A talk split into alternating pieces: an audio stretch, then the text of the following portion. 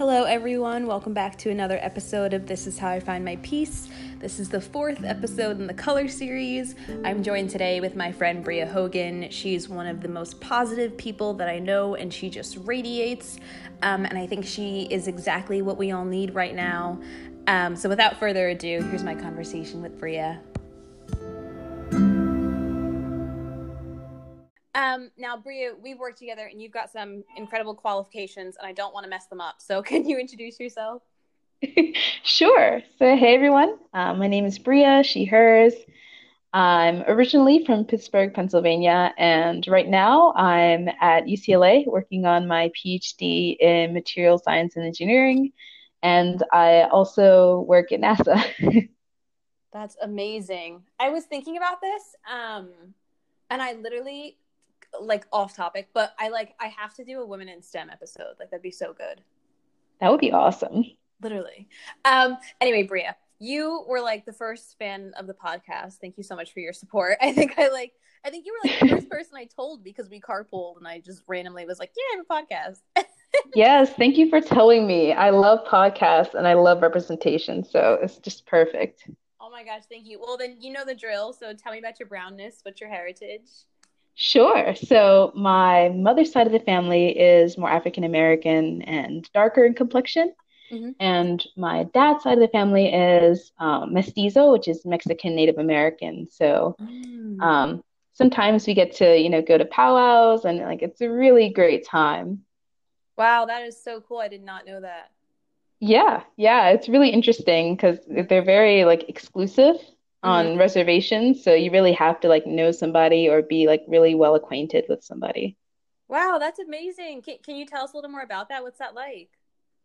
It's um a pretty interesting experience. Mm-hmm. Um it was really interesting because I wasn't as well connected with my dad's side of the family. So um like I say I have aunts and uncles, but they're not actually blood relatives. They're just people who've been connected with my dad for a very long time, and um, mm-hmm. it's just been a really interesting experience um, getting connected with that side of the family, mm-hmm. and um, they're just really, really cool people. Uh, mm-hmm. Uh, I remember thinking when I was younger that my dad thought that taking photos actually like stole some of your soul or something like that. You know how that's like traditional Native American thinking. I've heard of that, yeah. Yeah, yeah. And so that was just something I had to get out of my mind because that was something that I thought of when I was very young. Wow.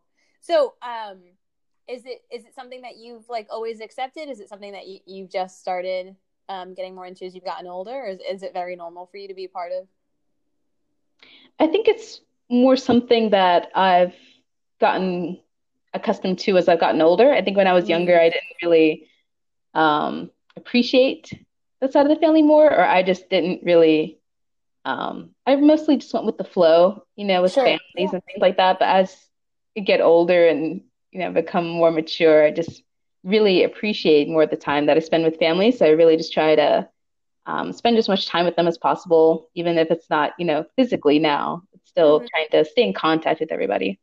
Yeah, no, no, I totally, totally feel that. I feel like um, you learn how important your culture is to your identity as you get older. Um, and recently, I've like just found myself like reading about like Puerto Rican history and like um, learning more recipes and things. Like it's just something I didn't know Ooh. was so important when I was younger. Um, and I think also when you're like out on your own in the world, it, it just gives you like a, it, it's really comforting, you know?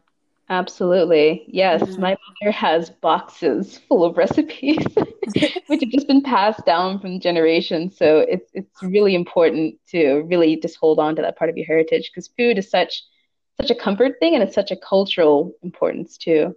Mhm. Mhm. That's amazing. Um so when we had this conversation um about what we wanted to talk about here, you said that COVID has given us time to reassess what's important to us, which I totally agree with this podcast mm-hmm. was like born out of quarantine and out of like having the time to look inward and think about what's important to me and what I want to accomplish. So mm-hmm. after reassessing yourself in quarantine and this time, what have you found yourself being pulled towards?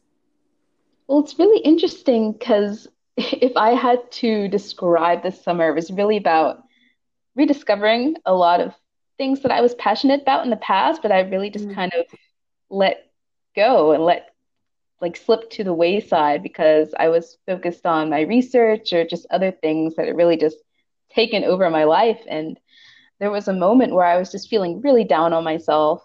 And I think a part of that was because I had just forgotten about the things that were just so important to me before.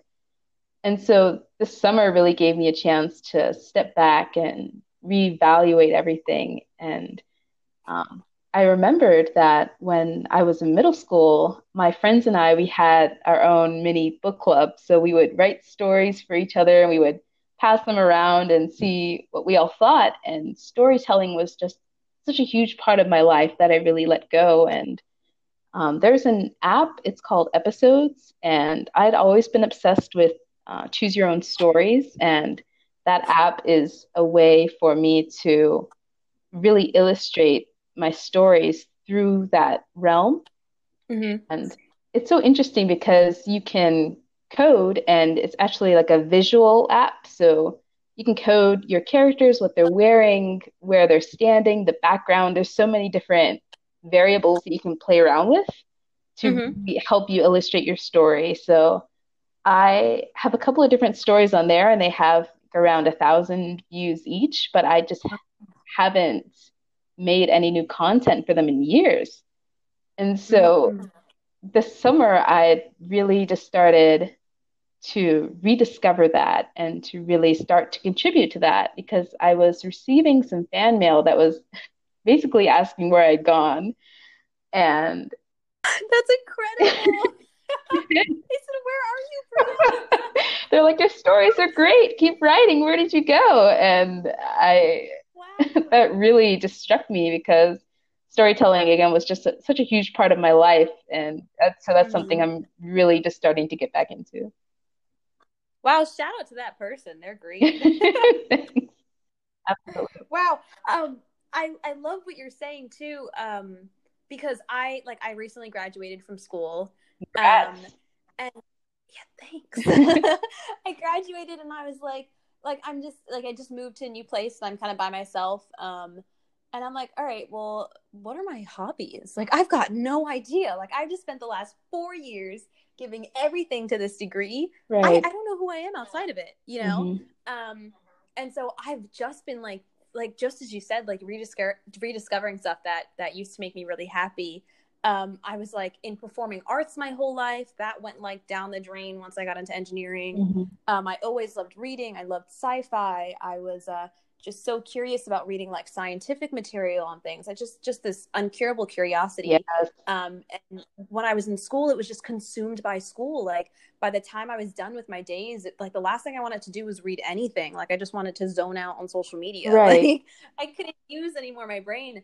Um, but so I, I totally understand that and and i agree like this summer for me as well has definitely been just like rediscovering like childhood books i liked like just kind of um my therapist always says to think about the phrase who am i mm. and just mm. and just return to to it like throughout the week and write some words um and and make a, a vision board and really put time into um, what you like, what you don't like, um, and and it's so important to your identity to just know who you are and and what you like and find out what you enjoy. Um, Absolutely, but but it's really important.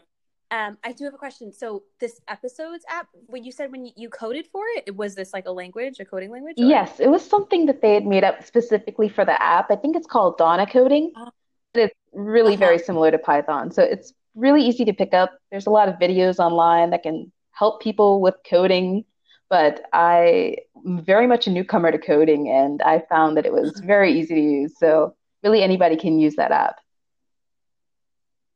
That's so interesting. I love that. Um, so so you also told me that you listened to the first episode of Color that I did with my friend Lola. Yes. And you said you related to this one thing I said. You said that you related to having loved ones who didn't look like you. Yeah.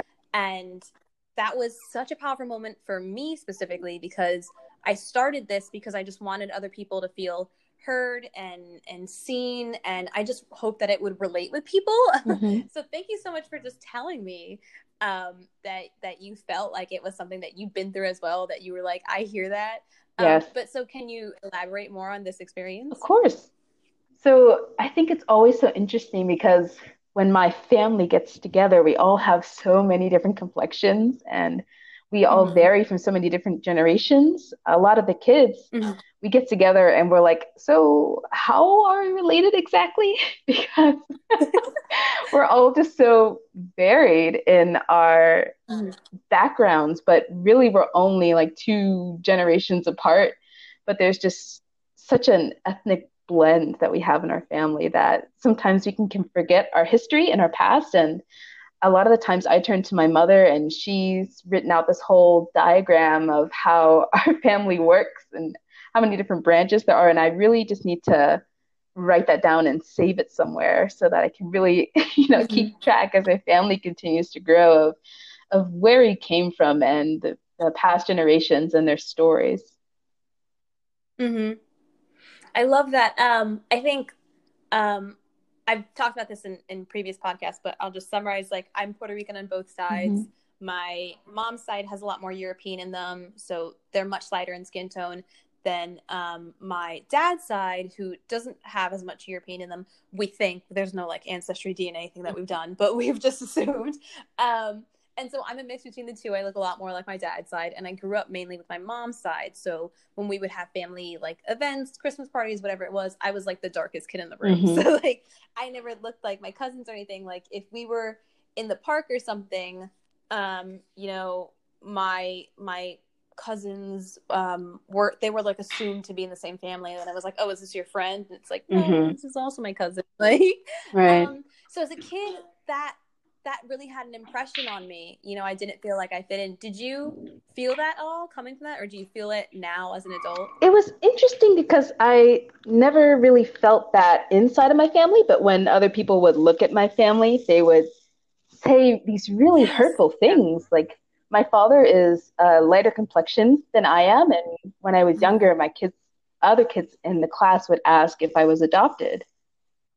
And it mm-hmm. seemed so hurtful because I was so close to my dad, and I was even questioning that. I, I would ask him, like, "Am I, you know, not really a part of this family? Did you guys actually adopt me?" And my parents really had to sit me down and have this conversation about why there's so many different complexions and ethnicities within the family, and that was just so astounding to me that that's yeah that's incredible i wonder how common that is because when i was little i did that same mm-hmm. thing i thought that i was adopted because I was mainly with my mom's family and I just didn't look like right. them. Yeah. I don't know. And yeah, and a lot of that, um, you're right, comes from like um, outward things. Like you're fine in your own little room with the people that love you, and then you go outside and you hear these things, mm-hmm. and you know they get into your head. Absolutely, yeah. And at the time, my um, it was really interesting because when I was younger, um, we lived in a poorer neighborhood, but it was more ethnically like, diverse. And then my parents mm-hmm. um, changed positions, and then we moved to more of like a suburban area, and it became much mm-hmm. less diverse. And we would see just that there was so much more segregation, and it was just really hard to fit in. Hmm. Wow. Um, I I really love this conversation mm-hmm. because I didn't know how important representation was until really recently. Um, and I think we've talked about this before as well, but often, like, I would walk into a room in a professional or an academic environment and not see anyone that looked like me, and I would automatically think that, like, I didn't belong there. Mm-hmm. Um, but my, I, I would always express this to my friend Lola when we were in college, and she would always say, That's pioneering work. When no one else looks like you, you're doing pioneering yes. work. And I never like understood what she was saying until really recently um, and I've I've realized that like if I walk into a room and no one else looks like me, that it's that's not telling me that I shouldn't be there. I should be there. Absolutely. Right. That room needs me. They need my opinion. They need my voice. Um, but that's something that you have to learn. Mm-hmm. Like that's not shown in the world that we live in, that we uh, work in, that we study in. Right. You know, it's it's it's not always a welcoming environment, um, and that's very much something that you have to learn on your own. Um, and then there's also like like with your family, hopefully, you know, if they don't look like you, you know that there's still love there, that they're like accept you. um, in professional and academic environments, you don't always know that. So you walk into a room and you're like, "Will I be accepted here?" Um, mm-hmm. So, so what are your experiences um, of not feeling represented in professional environments? Well, I can definitely speak for when I first came to UCLA in engineering school. A lot mm-hmm. of the students here are international students, primarily Chinese students, and there were mm-hmm. very there's very little representation for Black students in general. So this year, we actually formed a task force by ourselves of literally all the Black students within all of the engineering schools, and we all fit on one Zoom call. I think there were about 30 of us, 30 across 30? all the engineering schools. The Black students, it's like 30 or 40. It's it's abysmal. It's terrible.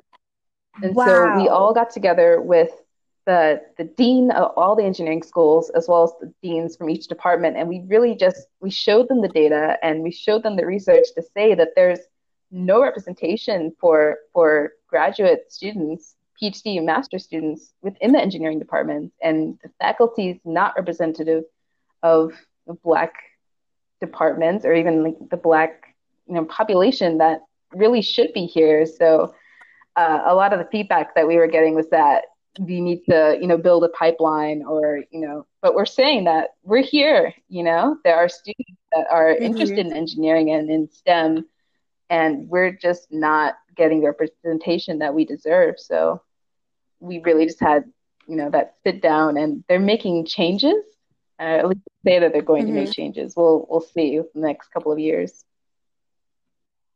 wow that's so incredible. I love that you did absolutely.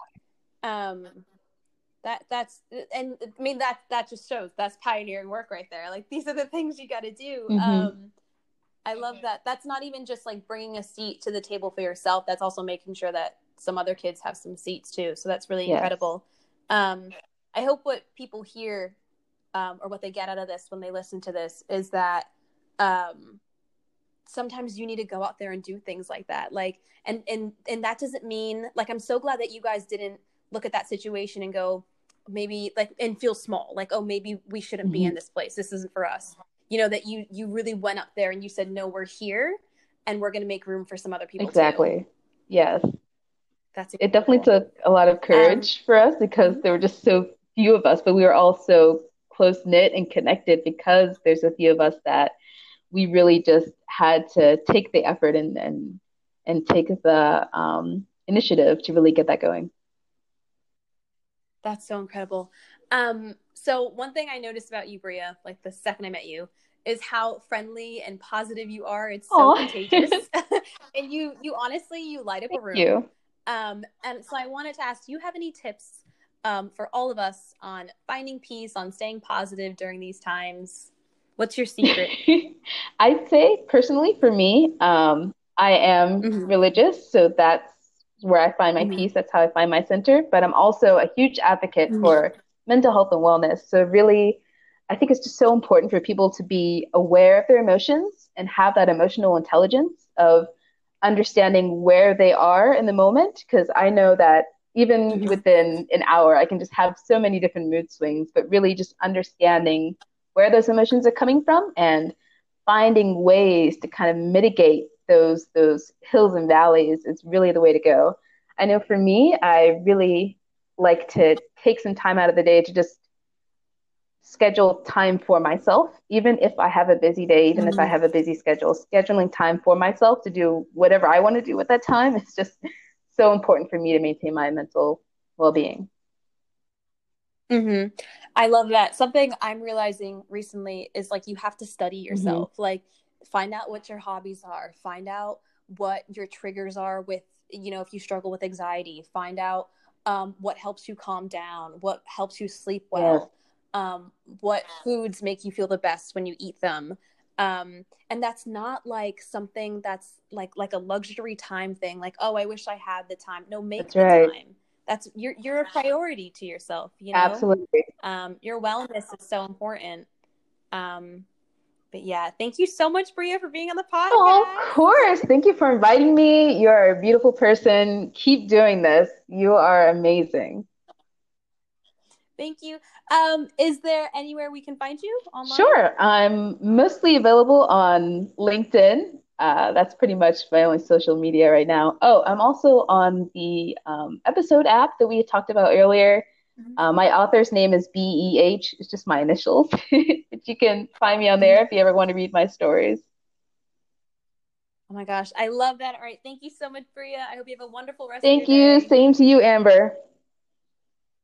See, See you later.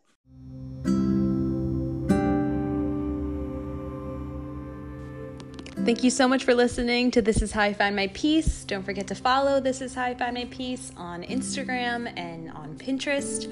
Also, to my fellow Latinas out there, there is an organization called She Se Puede that I am an ambassador for. It's amazing. Please look it up. It's such a positive community. It was started by Eva Longoria and America Ferrera, um, and they are just about empowering Latinas and voting. Please vote we need you. Your voice matters. Show up to the polls. Bring your friends. Thanks so much for listening. We'll see you next time.